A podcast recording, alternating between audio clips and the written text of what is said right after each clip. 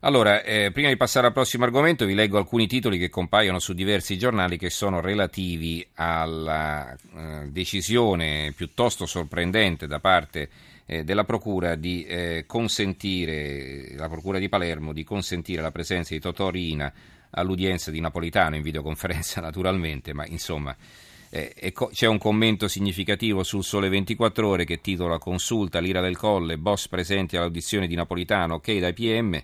Dignità è il titolo eh, del commento, un breve corsivo. C'è un patrimonio cui nessun paese al mondo può permettersi di rinunciare, quello della dignità delle sue istituzioni. In Italia stiamo facendo da anni rapidi passi in direzione contraria, c'è un livello però sotto il quale non si può scendere. Un Parlamento che non riesce ad esercitare le proprie facoltà costituzionali infanga non solo se stesso, eh, si riferisce naturalmente all'incapacità eh, di votare i due membri della Corte Costituzionale, una Procura della Repubblica che dà parere favorevole alla presenza dei boss mafiosi all'audizione del Capo dello Stato fa anche peggio, c'è un punto di non ritorno oltre il quale non ci si rialza più e non va superato, avverte il Sole 24 ore. Eh, 6 PM umiliano lo Stato di fronte ai boss, la Procura di Palermo, sia la presenza di Rina all'udienza di Napolitano e il commento in prima pagina in taglio basso sul mattino. Il messaggero, mafia, PM shock, sia Rina all'udienza di Napolitano, ok al videocollegamento per i boss, decisione finale alla Corte. Il giornale, il giornale, ci apre con questa notizia. Napolitano non conta più il tramonto del presidente, schiaffo dei PM, i boss di mafia possono assistere al suo interrogatorio, la politica lo ignora, il suo potere è svanito. Eh, il giornale di Sicilia, boss collegati col Quirinale, sì dei PM, critiche da PD e NCD. Eh, la Sicilia, deposizione napolitano, sì dei PM alla presenza dei boss, il processo sulla trattativa Stato-mafia. Libero, sfregio dei PM Re Giorgio, deponga davanti ai boss. È arrivata intanto la prima pagina della stampa che apre con l'economia, incentivi su nuovi contratti, Jobs Act, oggi voto di fiducia, Renzi non temo imboscate dal PD eh, sgravi per agevolare i rapporti a tutele crescenti a scapito di quelli a termine, la manovra sale a 24 miliardi. Riguardo alle nozze gay, il titolo è molto piccolo, qui in prima pagina, non vanno registrate, ma i sindaci si ribellano alla decisione di Alfano, è un richiamo appunto di articoli poi eh, presentati, tre articoli presentati a pagina 11. Ebola, la donna che spaventa l'Europa, è una fotonotizia a centropagina, l'infermiera di Madrid potrebbe aver diffuso il morbo, Mor- Roma promuove una task force. A questo proposito il giornale, credo se non ricordo male adesso ve lo dico subito, è abbastanza polemico, no è libero, è abbastanza polemico con il ministro Lorenzin, Ebola è tra noi, la Lorenzin fa terrorismo, se mi chiedono tagli non garantisco i controlli. Le falle nella rete di protezione è il titolo del commento sulla stampa firma di Eugenia Tognotti. Allora, eh, cambiamo argomento e parliamo del premio Nobel per la fisica. Eh, normalmente quando vengono assegnati questi premi eh, per i comuni mortali è assolutamente incomprensibile la ragione perché naturalmente ci si, si fa riferimento a studi particolarissimi che sfuggono eh, alla comprensione eh, dell'uomo comune. Ecco, in questo caso invece no e vogliamo parlarne con Davide Iafrancesco, ricercatore dell'Istituto Nazionale di Ottica del CNR. Buonasera professore. Ecco, l'abbiamo chiamata perché per cercare di capire anche eh, quanto è importante questa scoperta eh, dei tre eh, premiati, i tre giapponesi che hanno inventato i LED blu. Che cosa sono i LED blu? Beh, i LED blu sono semplicemente dei LED che emettono luce blu.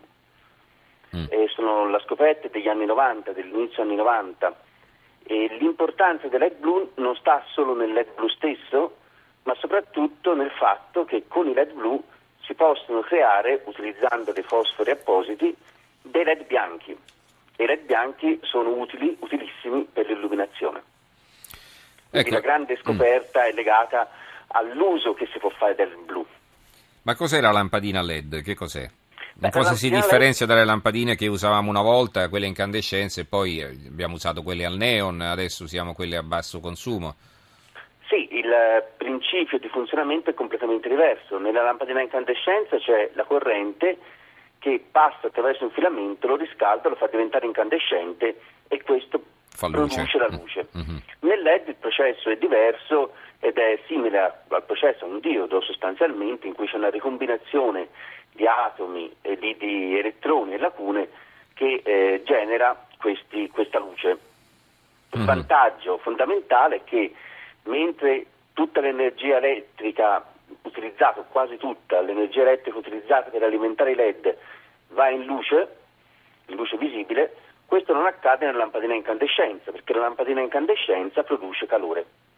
Mm. Quindi il vantaggio del LED non è solo quello di essere più efficiente, quello di durare di più, ma anche di non produrre calore. Quindi il vantaggio è, diciamo, è notevole. Mm-hmm. È...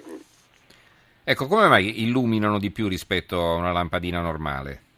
Eh, eh, appunto, si diceva prima, perché l'energia che si impiega per alimentarli viene trasformata tutta in diciamo, luce. a parità di energia viene trasformata in luce anziché essere luce e calore in, in questo esatto, caso. Mm. Esatto, proprio, mm-hmm. per questo, proprio per questo. E questo vuol dire non solo appunto risparmiare, ma anche eh, riscaldare meno e quindi per esempio utilizzare meno, poter utilizzare in modo minore gli impianti di condizionamento quando sono accesi le luci in estate. Mm-hmm.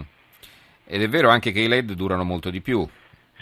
Attualmente si parla di durate dell'ordine delle 100.000 ore di funzionamento nei confronti di lampadine che durano in media circa 1000 ore, quindi anche se il costo iniziale dei LED è maggiore, però questo viene ripagato da una durata mh, notevole, insomma, 100 volte quella delle lampadine. Allora, le lampadine a incandescenza ormai sono scomparse, le abbiamo proprio ritirate in Europa, no? non esistono più. Quasi, Magari qualcuno sì, a casa ne ha qualcuna e sta aspettando che si fulmini per sostituirla, insomma, naturalmente.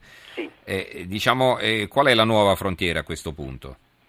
Beh, i LED sicuramente, perché ora anche le lampadine a basso consumo, eh, diciamo, cominciano a diventare non ancora obsolete, però sicuramente cominciano a perdere terreno rispetto nei confronti, scusate, nei confronti del LED. Mm-hmm. E il neon? Beh, le lampade a neon mm, sono sempre lampade mh, mm, eh, che comunque sono più efficienti delle lampade a incandescenza, però anche se eh, sentono la concorrenza del LED ormai.